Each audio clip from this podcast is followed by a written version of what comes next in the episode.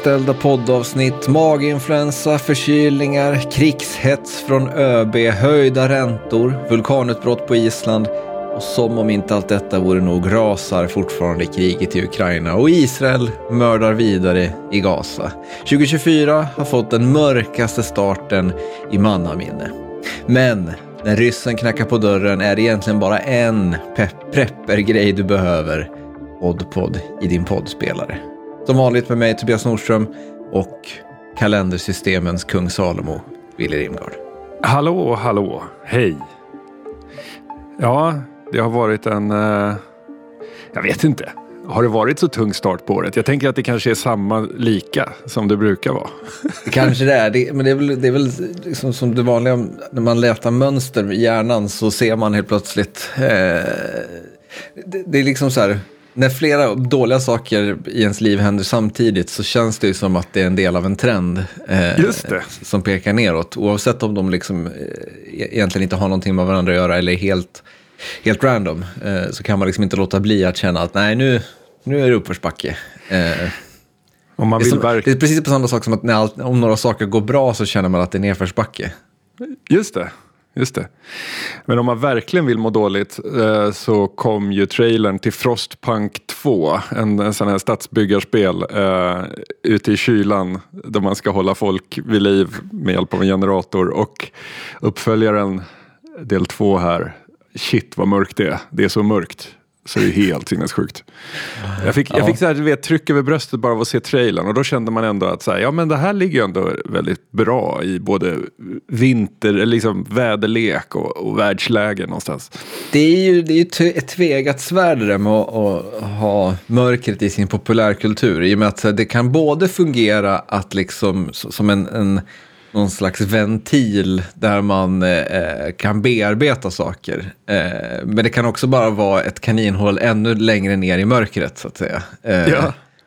Eh, det, det, det, ibland blir det liksom minus och minus plus, men ibland så blir det också minus och minus ännu mer minus. Ja, verkligen. Har du några så här, profetior inför 2024? Vad blir det för år? Har du några projekt, några nyårslöften? Har du stakat ut någon väg eh, för det här året? Ja, men så här, jag funderar på om det inte är dags att ta ett nyhetsfritt år igen. Skygglappsåret 2024. ja, faktiskt. Koncentrera sig på konsten, det man kan påverka. Jag läste i ett magasin här i mellandagarna att Eh, 2024 är det mest demokratiska eh, året i världshistorien. För i år så kommer mer än hälften av jordens befolkning att rösta i, i någon form av eh, demokratiskt val. Eh, sen varierar det lite exakt hur demokratiska de här valen är, eh, som, det, som det ju alltid gör, får man väl ändå säga. Eh, men, eh, men det är ändå någon slags positiv grej att eh, jag tänker att även en, sken, även en, en, liksom en marionettröst är bättre än ingen röst alls. Ja, precis. Jo, men så är det väl. Och jag tänker att... Um, du, alltså, ja, du menar även, även en röst på Putin är liksom... det, är den, det är demokrati som demokratin var tänkt.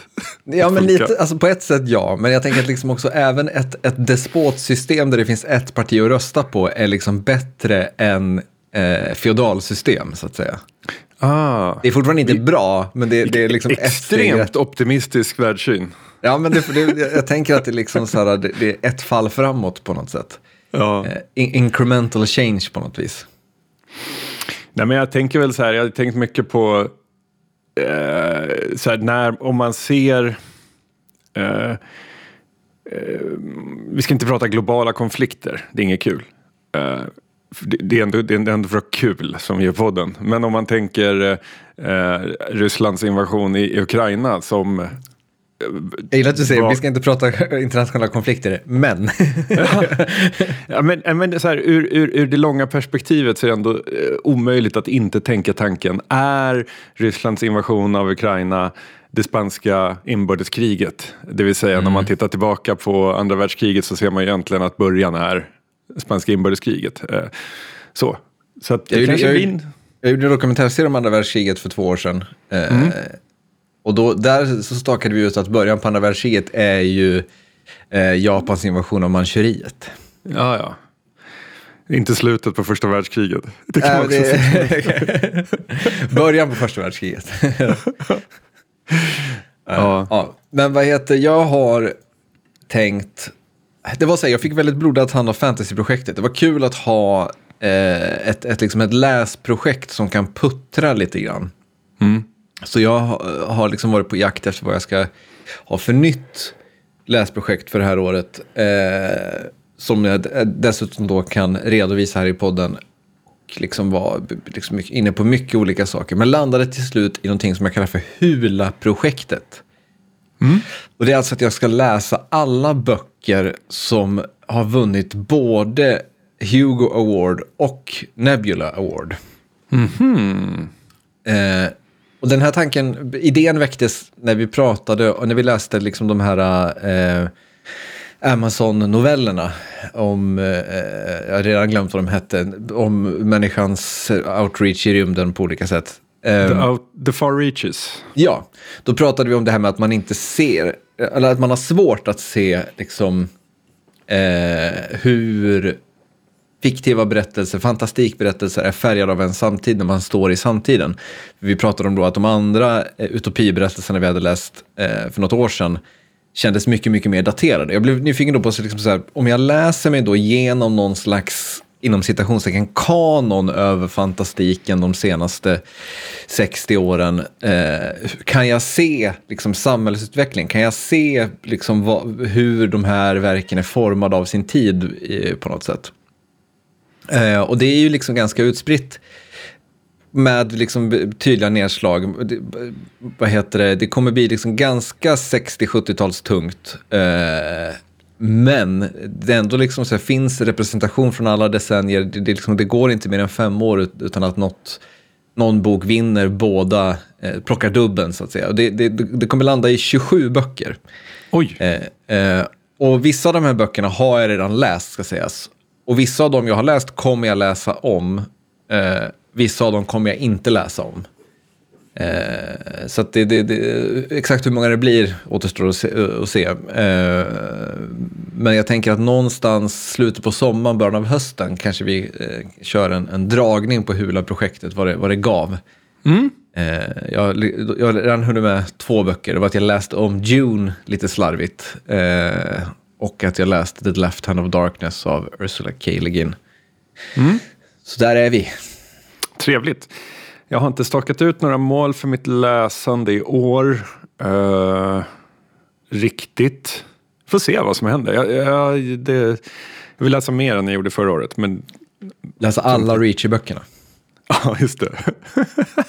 jag började året med att klämma den senaste, 28, nummer 28. Uh, jaha, jaha. Vet du, jag har tänkt på en grej jättemycket. Och det är så här. eh, ofta så när folk eh, får höra att man gör en podd så frågar de så här, "Ha, men hur många, hur många lyssnare har ni? Och jag bara, jag vet inte, för vi har ju aldrig mätt hur många som lyssnar. Och jag tycker det här är så sjukt viktigt. Ehm, jag I slutet av året så var det ett helt, en hel drös av mina musik-youtubers ehm, jag följer som la upp liksom såna här videos där de bara, jag vet inte om jag kommer fortsätta. För de kände sig som så här slavar under algoritmen och man, liksom, de bara Alltså de är inne i någon jävla snurra där de bara känner att de inte kan göra det de vill göra och liksom steker bra idéer därför att de tänker att den inte kommer liksom gynnas av algoritmen och så vidare. Och det, det är liksom, för mig, alla mina kreativa projekt är någonstans så här, jag gör dem för mig själv och för mitt eget välmående och för processen. För processen, att utvecklas av processen. Så i slutändan så är det liksom alltid så himla oviktigt eh, så med siffror. Ah, ah, den här verkar, verkar fungera. Du vet, alltså det, det, det blir en så o, ointressant diskussion. Eh, och därför så har jag som princip att jag aldrig följer några siffror. Jag, jag följer ingen tracking på mina kreativa projekt. Men eh, under förra året jag märkte liksom att så här, jag har en, en, en låt på Youtube eh, som heter, det är en Frönnes-låt. Den är 11.32 lång, eh, ambient, sprakig. Ehm, den heter eh, Your shadow tells the story of what we could have been. En omöjligt lång titel på en omöjligt lång låt. Men det började liksom bli lite aktivitet i eh, kommentarsfältet. Folk skrev liksom. Det var en snubbe som skrev värsta essän om här, han, han, träffade någon tjej, de satt och pratade på Discord och han lyssnade på den här låten. Och liksom, I fell in love with her at that moment and this song was playing. It wasn't a happy moment. I couldn't say yes, but I also couldn't say no. I didn't want for any of us to get hurt, but I also wanted so bad to be with her. I felt loved and sad at the same time. Och så är det en essä om liksom, deras resa. Uh, och uh, han avslutar den med She hates me now, I still love her. Det var, det var, uh, det var hand, handhjärta i, åt St. Louis-hållet. För jag var tvungen att kolla, vad kommer den här, vad, vad, vad rör sig den här personen? Ja, vad fint. Ja, jättefint. Jag ska inte läsa hela essän, men den är väldigt den är sorglig och, och fin på samma gång. Och, och, när man ser den där typen av livstecken så blir man ju ändå nyfiken. Bara, Men förlåt, var, var det bara den här grejen eller var det fler saker som Det var fler, det har kommit fler mm. kommentarer liksom. Eh, och sen så kom det någon sån här halvårsutbetalning från royalties som var mycket mer än det brukar vara. Eh, och, alltså mycket mer, vi pratar ju fortfarande liksom mindre än 100 dollar. Men ändå mm, mm. nästan 100 dollar, vilket är betydligt mer än vad, vad royaltyutbetalningarna för Frönnes brukar vara. Mm. För 11, 32 minuter lång, 11 minuter 32 sekunder långa ambientrökare, de, de, de genererar liksom inte några royalties. Men jag blev så jävla nyfiken av det här att jag var tvungen att gå in och titta på, på eh, Spotifys eh, Analytics.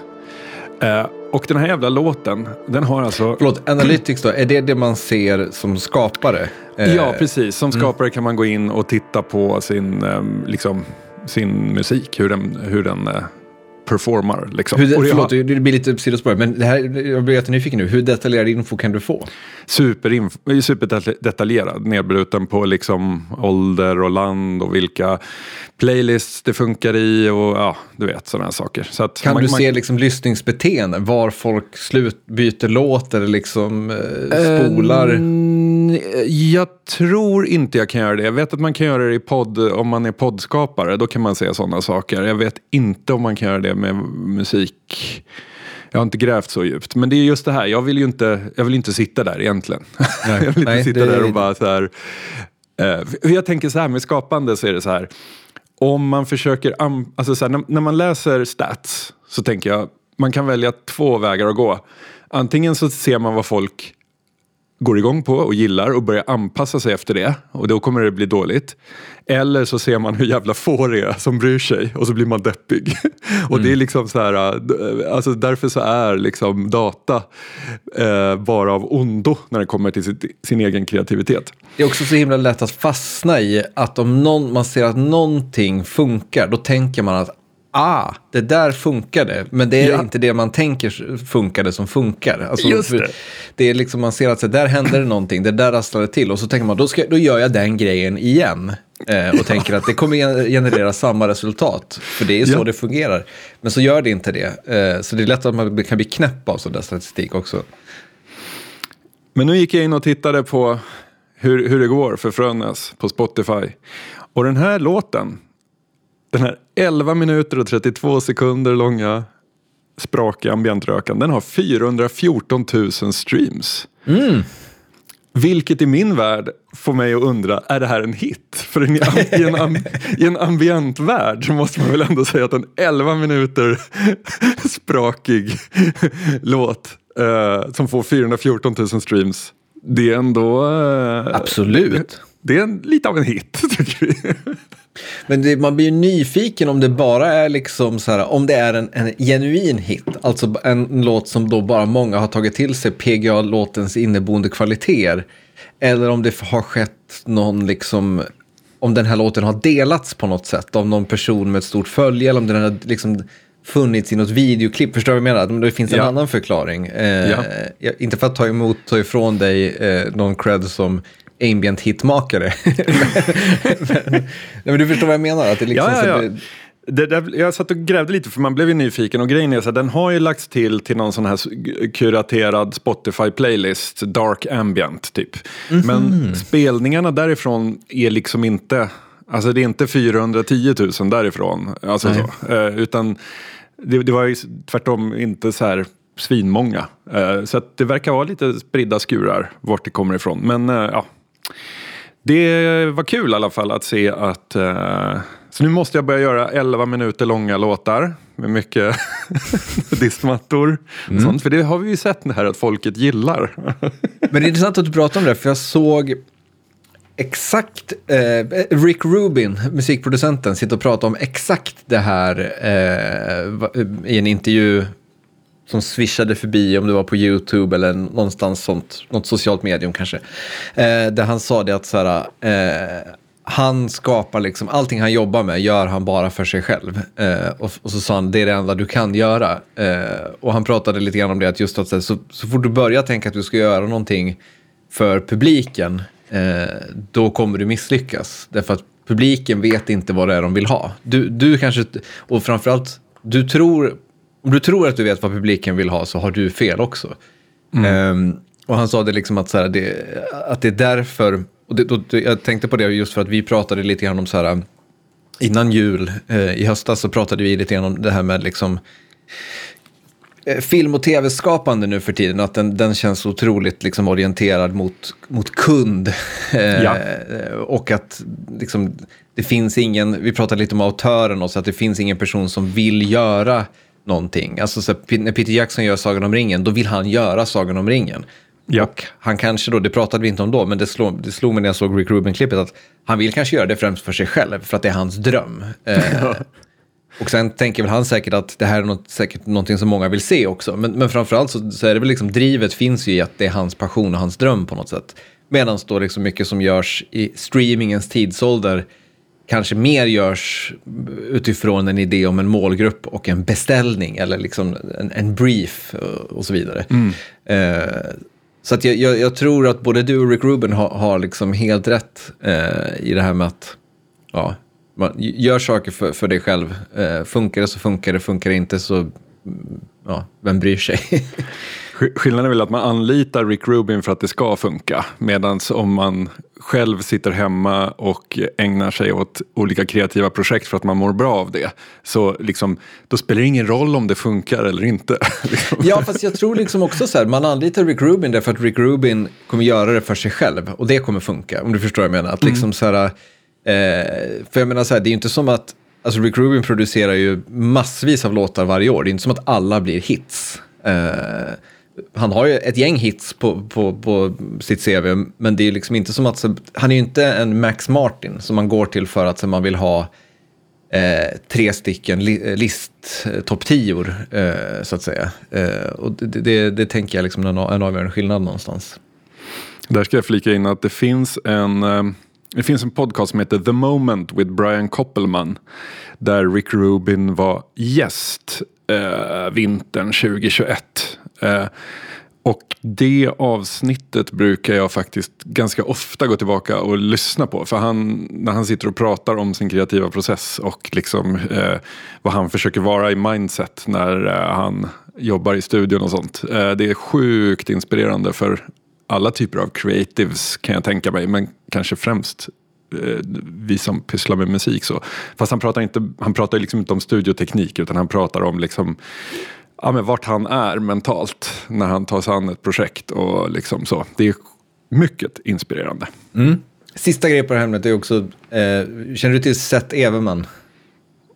Seth Everman eller Everman, det beror på vilket uttal man kör. Det är alltså en eh, svensk eh, YouTuber, får man väl kalla honom, som gör så musikklipp eh, på konstiga sätt. Han gör mycket så covers på hits som han spelar på saker hemma och grejer eh, vad heter, blev, han är väl, hans, i historieboken kommer det väl stå att han har den mest upvotade kommentaren på YouTube någonsin. Mm. När han gick in på Billie Eilish, I'm the bad guy och skrev I'm the bald guy, eh, för att han då är, är, är skallig.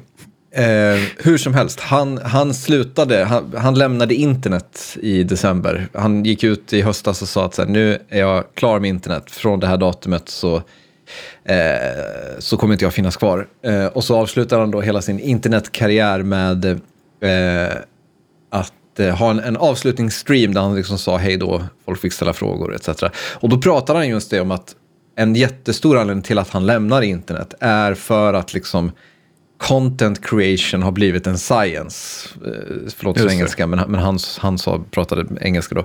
Eh, alltså helt enkelt att så här, allting har liksom bara brutits ner till mönster, algoritmer som man liksom ska anpassa sig till och tänka på och följa. Och att det liksom tog helt och hållet den kreativa glädjen eh, från honom när han satt och liksom gjorde YouTube-klipp. Det, det, ja, det, han, han hade helt enkelt inte lyckats undvika att titta på, på statistiken och, och på, på allt det där, utan snarare bara sugits in i det och det hade liksom tagit bort all glädje i att, att skapa Men saker. Är, är det inte det som är, alltså så här, content är ju till för att konsumeras. Mm. Medans konst liksom inte bryr sig om om den blir konsumerad eller inte. Ja, konst är fel uttryck, men alltså om du tänker så här.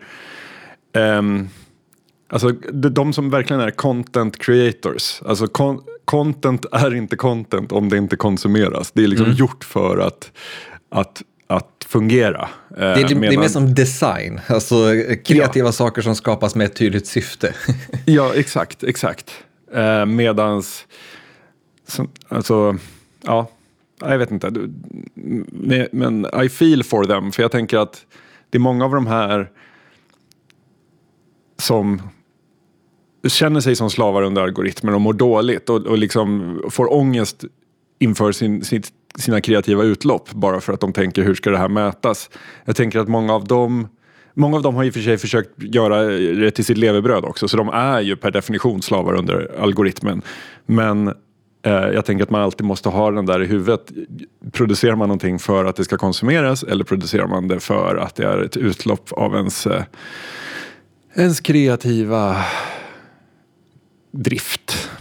Ja, och det där tror jag är någonting som liksom eh, har ju, gör att den typen av creators ska, mår ganska dåligt. Alltså jag gjorde en dokumentär för något år sedan för Speljuntan som handlade om streaming och att streamers ofta mår ganska dåligt. Och då intervjuade jag en svensk streamer som pratade om det, om att här, man har ständigt liksom, det hängande över sig. Att liksom, Twitch då som han använde kastar så mycket statistik mot dig, hur mycket bättre eller sämre det gick idag mot igår när du streamade och så vidare. Att du liksom hela tiden får liksom det där påmint och uppkört i ansiktet. Och att han, han sa det, han hade liksom inte haft en ledig vecka på fyra år. För att han vet att om han tar en ledig vecka så innebär det att typ 20% av hans inkomst försvinner. Mm. Eh, I och med att han kommer direkt tappa subscribers och han kommer direkt ha liksom ett stopp i inloppet eller i, i liksom tillkomsten av nya subscribers. Eh, och det, det, där är ju liksom, blir ju en, en börda för, för de som pysslar med det där såklart. Eh, vi har pratat mycket män. Jag tycker vi ska fortsätta prata lite män. Mm. Jag har mm. nämligen kollat på Killinggänget-dokumentären. Har du sett den? I det har jag gjort. Vad tyckte du? Ja, eh, det var ju, det var ju, den gav ju ett intressant inblick i en eh, tid, apropå folk som bara gör det de vill göra och skiter mm. i eh, på något sätt. Eh, det fanns ju någonstans en... Eh, någonstans kunde det väcka en sorg Uh, alltså så här, det, det, är någonting, fan nu ska jag inte sitta och vara sån. Uh, men, men alltså så här, det finns någonting i första avsnittet så här, när de plockar in Martin Luke. De bara, vi, vi känner så här, behöver in lite friskt blod, in med Martin Luke. Enda gången jag skrattade hela, hela serien var ju när, när Martin Luke kommer in i bilden och vad heter det, Martin Lukes första replik i den här dokumentärserien då är Jag var mycket inne på homosexualitet just då. Jag tyckte heterosexualitet hade blivit tråkigt. Exakt. Det är helt fantastiskt. och, och att han var så besviken. Han skrev, han skrev hela den här grejen med brandmännen till Nile City, liksom, som han såg som en fin liksom, historia om manlig kärlek. Och sen berättar han då hur besviken han var när han kommer till inspelningen eh, och liksom sen ser Robert Gustafsson gå runt som Greger och bara säga och så blir det liksom buskis med, med Robert i pumps. så jag, jag älskade det. Jag älskade också Martin Luuk som beskrev sitt ideal som att han vill vara instängd i ett rum och skicka ut lappar under dörren. ja. ja, men alltså bara så här. Um, just den här principen, bara, men vi, har en, vi har en budget här som vi bara slänger på några som får göra vad de vill. Uh, och så blir det så här konstiga, konstiga grejer liksom. Uh, Det, det, det, Det är har väl avregleringen av media i Sverige är, är det väl vad det är. Alltså, Just det. Precis som det liksom har varit inom tech, så alla riskkapitalister kastade pengar på mediebolag för att man tänkte att här finns det pengar att tjäna och så fick just liksom ett, ett ZTV-gäng helt plötsligt Ja. miljoner för att hitta på trams. Men du frågar vad jag tänkte om den. Jag tänkte två saker. För det första, vilken otroligt toxisk och liksom vidrig miljö att jobba i det verkar ha varit. Eh, Så otroligt mycket interna konflikter och det här liksom det här ständiga som alltid blir när det är liksom män i grupp att det blir någon slags hierark en pecking order måste etableras eh, och alla liksom klättrar över varandra för att vara eh, överst på listan. Jag skulle ha mått så fruktansvärt dåligt av att försöka verka i den den miljön. Eh, så jag hade lite ont i magen när de beskrev de här infekterade liksom manusbråken. Och det, det, det tänkte jag på. Och sen så tänkte jag på att det också är ganska skönt att kunna betrakta en att betrakta en dokumentär med massa folk som man så här, jag, jag, jag tycker alla, alla de där personerna eh, har- ju inom sina olika värv gjort jävligt coola grejer och är, är jävligt duktiga. Men det är ganska skönt att kunna se en sån här dokumentär och inte tänka att det var bättre förr. Eller, du vet, och inte så här, fy fan. Hur fan alltså, Nile City, vilken jävla grej. Utan att man, att man kan titta på det där och känna, gud vad det här var daterat. Men vad kul det är att det fanns. Om du förstår vad jag menar. Jo, absolut. Eh, och jag tänker liksom, jag reagerar också på den där toxiska miljön, för att, mycket för att man har befunnit sig i sådana miljöer själv. Eh, att den är ju liksom, så här, den är ju, antingen så liksom lämnar man den, eller så blir man en del av den, för att det är, liksom, det är, de, det är de enda sätten att, över, att överleva den på något vis.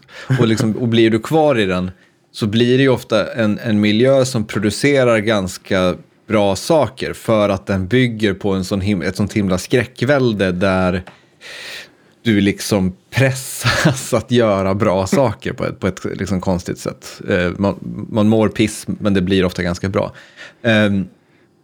En sak jag tänkte på, eller två saker jag tänkte på. En, en som är en del av min större spaning kring, kring den dokumentären. Men den, den lilla saken jag tänkte på var att de, de tjatade så mycket om det här med att vi hade som credo att vi liksom inte skulle upprepa oss själva. Just det. Jag tänkte på att det, väl, det väl, det var väl det enda de gjorde. Alltså, he, upplägget i Killinggänget var väl fram tills liksom fyra nyanser av brunt alltid att liksom så här, man, har, man, har, man, man namedroppar några liksom populärkulturella referenser. Robban Gustafsson spelar någon, kar, någon liksom rolig mm, slapstick-karaktär och sen så liksom är Henrik Schyffert eh, skön. Alltså det var, väl allt, det var väl det enda de gjorde. Det var ju liksom grundreceptet i allt, oavsett om det hette Percy Tora, Nile City eller i manegen. Eh, så att de, att de liksom slog sig för bröstet att de inte upprepade sig. Bara, Nej, ni gjorde aldrig någon säsong två, men ni gjorde liksom... Allt var ändå samma på något sätt. Ja. Eh, det, det, det, det reagerade jag på. Men sen den andra saken som jag ändå tänkte var, eh, som jag, det jag såg Killinggänget haka in på någonting större var ju liksom att det slog mig att hela den här dokumentären är ju liksom ren och skär nationalromantik. I det att det är liksom så här upphöjandet av liksom en svensk kultur som egentligen liksom inte är särskilt, eh, vad ska man säga, märkvärdig eller, eller särskilt bra. alltså det, det, det, det var ju kul och formativt för, för vad som var på 90-talet att liksom se namedropping på statstelevisionen. Men det kändes ju också som att det liksom, det känns också väldigt mycket som att, det, att den här görs nu handlar så mycket om att så här, det här är vår nationella identitet på något sätt. Ja, fast där, jag vet inte om jag förstår riktigt. De, var, de gick ju extremt hårt åt liksom, hur kass de tyckte svensk humor alltid har varit. Ja, men det är väl den största nationalromantiken vi har i Sverige. Att, att uh, oja sig över hur pissigt Sverige är. Liksom. uh, men det är för det jag tänkte, framförallt är liksom också, jag, så, jag såg den här dokumentären i liksom en större trend av uh, hur vi just nu bara liksom onanerar åt vårt kulturarv på något sätt. Alltså, vi har Killinggänget dokumentärserien, i jul gick ju också eh, den här Karin och Carl Larsson-dokumentären som jag såg första delen av. Eh, som ju liksom också är ah, men verkligen ett så här runkande över svensk nationell identitet och hur den liksom formades av, av Karin och Carl Larsson. Eh, det, det liksom så sitter massa historiker och svenska eh, kändisar och pratar om liksom hur fantastiskt fint det är på Carl Larsson-gården och grejer. Och man liksom, en, en del av mig vill liksom bara så skrika att så här, det, det, liksom, det, det, där, det där pissiga medelklassäcklet är liksom, det är så ja, det är så förkastligt så det finns inte. Eh, I dagarna så har ju också Stock Stockholm Bloodbath premiär. Eh, jag vet inte varför den heter Stockholm Bloodbath, om det bara är för att den ska liksom funka på en internationell scen.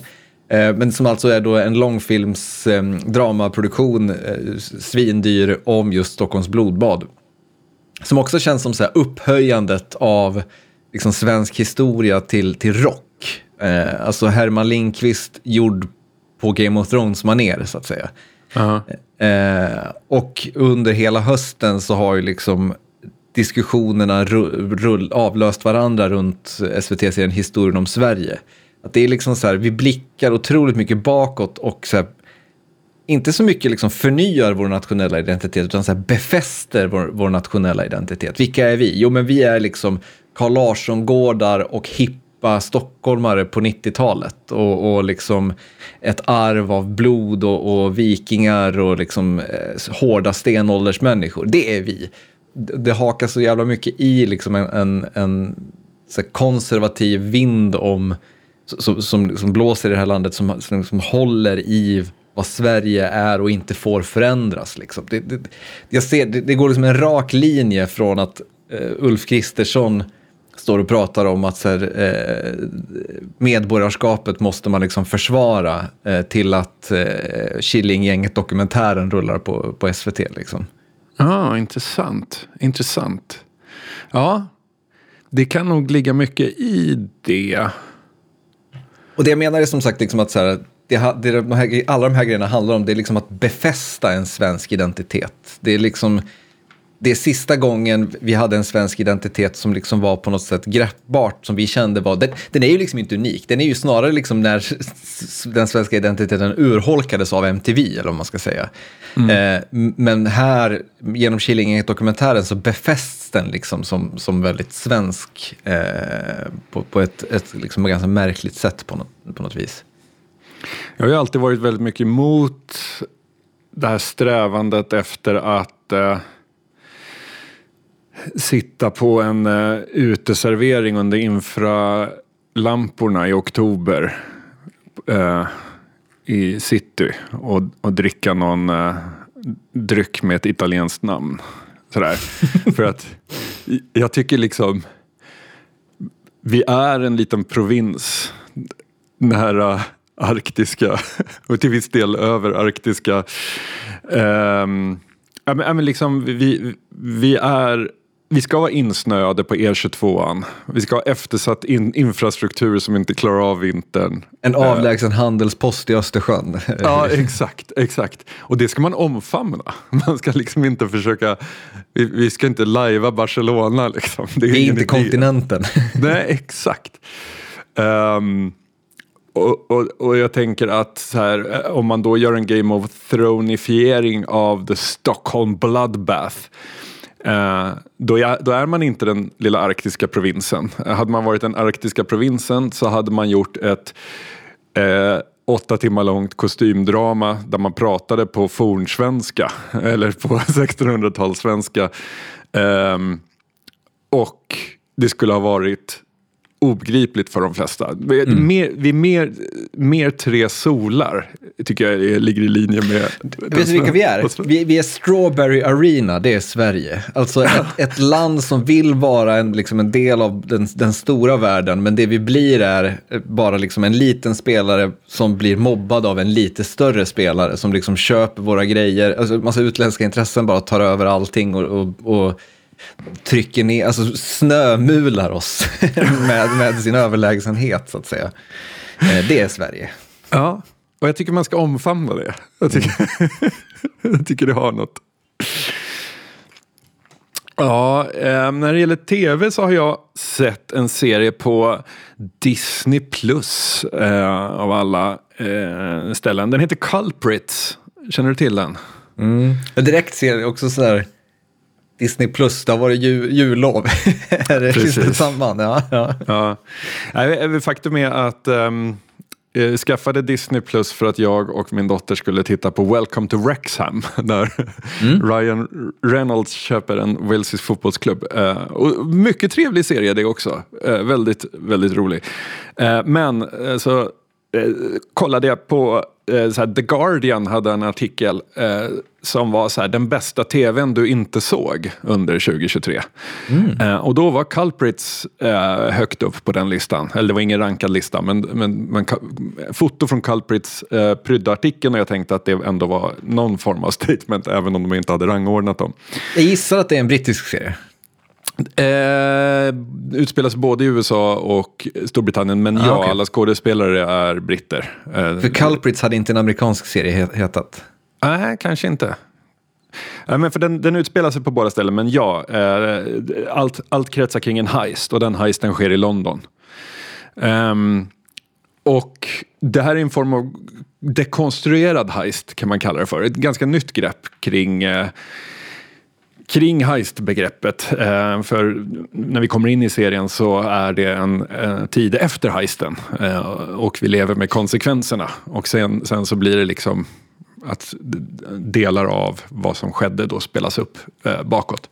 Men det, eh, och, och, grejen är så här, jättebra serie. Eh, inte en sån som jag ställer mig på barrikaderna och skriker den här måste alla se. Eh, men, men liksom mysiga tio Osjungen. avsnitt. Vad sa du? Osjungen. Ja, definitivt. Men det var en sak som jag hoppade högt på när jag såg den. Eh, och det var att de hade lagt så jävla mycket kärlek och tanke i locations.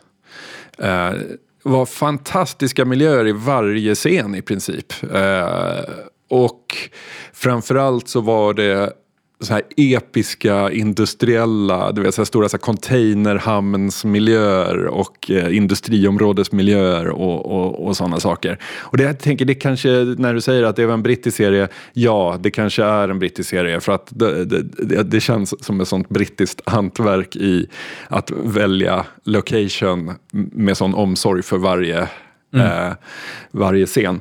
Men hela den här miljön, eh, om man tänker så här, om, om jag bara ska vara helt nykter och analy, analysera eh, så här, handlingen och berättandet, eh, så här, hur bra var det egentligen? Förmodligen inte lika bra som jag tycker att serien är, bara för att den var så himla fin att titta på och mm. att det var sån stämningsfull miljö. Uh, och när jag såg den så tänkte jag lite på det här som du refererade till tidigare avsnittet. Det här, uh, vill, alltså, Eh, vill man göra någonting eller gör man det bara på en beställning? Att, att så här, det känns som att eh, jävlar vad, mycket, vad långt man kommer bara genom att bry sig om lite om hur det ser ut. Mm. Eh, det, det, det, hade nästan ett så Christopher Nolanskt bilduttryck, du vet uh, isbrytaren i, uh, i Tenet. Den viben var det väldigt mycket, så här, stora episka miljöer och, och sånt. Det där känns ju också som någonting som har liksom lite grann urholkats av av liksom att, att CG-effekterna har blivit mycket bättre nu för tiden. Jag såg första avsnittet av eh, säsong 4 av True Detective som väl görs, gör, får någon slags reboot. Det är väl eh, helt nytt team och allting. Eh, hur som helst, den utspelar sig då på Alaska, eh, inspelad på Island eh, för att ja, smidigare jag gissar bättre, skatte, skatte, mm. eh, bättre skattesituation för filmcruise där än på Alaska.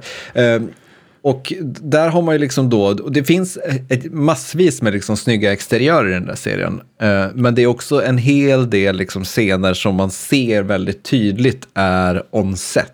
Eh, alltså som är en, en, en, en closed set, alltså en eh, som inte är liksom filmad ute på vischan någonstans. Och det, jag fattar, det är liksom så här, det är en serie som utspelar sig under de månaderna på året över polcirkeln när det bara är mörkt. Så att allting ska vara mörkt, vilket gör att det är ett helvete att liksom få bra förhållanden, ljus, liksom bra ljusmöjligheter och så vidare.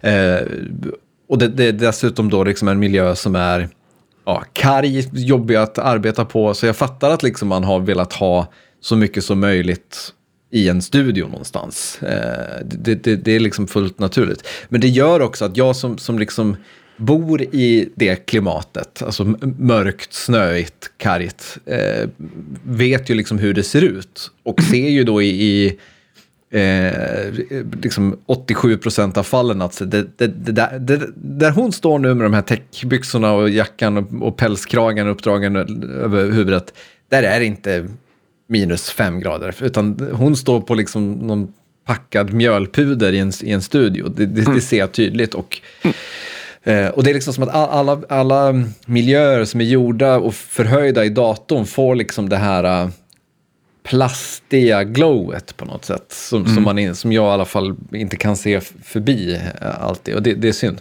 Det, det kanske är liksom den sista skiljelinjen mellan film och tv. Det är liksom att, att film fortfarande, inte alltid, men, men ofta location scoutar i större utsträckning.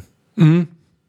Ja, men jag tänkte på det. Att det, det är ver verkligen så att mycket av tv, alltså där, där tvn, tv-serierna kan kännas lite ljumma ibland. Därför att ja, men så här, karaktärerna inte så utmejslade, dialogen kanske inte var på topp.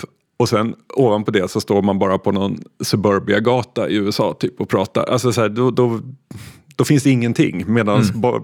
har man en fet location så kommer man undan med om resten kanske är, inte är liksom... Ja, men jag, ser, jag tror inte ens du behöver en fet location, men en location som känns jäkligt äkta. Alltså ta ja. så att The Wire filmades i kvarteren i Baltimore som serien handlade om ger så jävla mycket till hur den serien ser ut och känns. Eh, ja. För att du ser att det där är, en, det där är liksom en riktig gata med riktiga bostadshus och, och liksom... Eh, ja, det, det, det, ger någonting. Eh, jag vet inte varför, men jag kommer att tänka på, på location scouting. Det, det klassiska exemplet på location scouting när det blir för mycket är väl Stanley Kubrick till Ice Wide Shut och den här assistenten som fotar av 6000, det är en scen som utspelar sig vid eh, en port, en, liksom, till ett lägenhetshus. Eh, Tom Cruise ska stå vid den här porten och prata med någon. Eh, och Kubrick då vill hitta liksom den perfekta porten för det här, så han skickar ut någon assistent som fotar 6000 portar i, runt om Lond i London och Londons förorter. Eh, liksom samlar ett, ett kartotek på, med foton över olika portar som man då skulle kunna använda. Och Stanley Kubrick ratar alla 6000 portarna och bygger en egen port i en studio istället. yes. Ja. Eh, jag tänker att vi ska tillåta oss att spekulera lite grann så här i början på det här mm. året. Eh, jag hajade till lite på en nyhetsstory. Eh, ja, det var runt juli jag snubblade över den.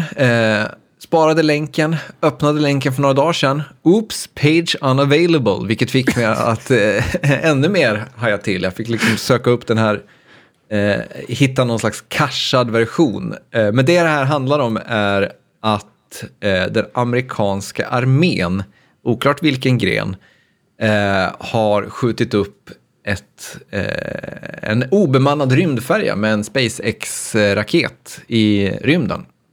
Eh, och ingen vet riktigt vad den här obemannade rymdfärjan ska göra. Eh, det, det, och man vet inte heller liksom om den här har styrs från marken eller om den har ett helt autonomt uppdrag eh, och så vidare. Det, det, de uppgifterna har fått fram är, vad heter det, eh, att eh, det som, man, eller snarare så här, det som andra journalister har fått fram är att Pentagon har gett den här raketen uppdragskoden USSF 52 och att det ska vara det sjunde uppdraget eh, som den här eh, rymdfärjan utför. Det, ska sägas, det är liksom som en ombyggd gammal sån rymdfärja som, som NASA körde med förut. Eh, Eh, så att, ja. Några idéer på, spontant på vad det här eh, kan handla om? Det är jättein... alltså, när du hade lagt in den här länken i körschemat och så klickar jag på den och så bara oops, page unavailable. Man bara okej, okay. det är ändå ganska stor, eh, en ganska stor eh, grej att avpublicera. Vad, mm. vad får vi inte veta? Tänk, tänker man. Eh, sen så, jag sökte runt lite Och så hittade jag This mission will be carrying the US Space Force X-37B vehicle. Among the payloads is NASA's SEEDS 2 mission, which seeks to investigate the long-term effects of radiation on plant seeds. Och här får man ju känselspröten uppe. För det här låter ju som en klassisk cover story. Ja, vi ska se hur eh, strålning påverkar frön. Jag köper inte. Vad får vi inte veta?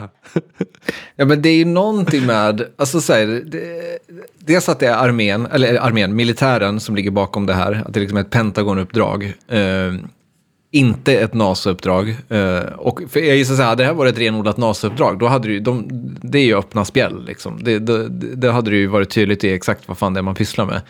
Eh, men det är också att, det, det glömde jag säga, den här raketen då ska liksom, eller den här rymdfärjan ska vara, eh, vi vet inte exakt hur länge den kommer vara i omloppsbana, men at least a couple of years eh, snackas det om.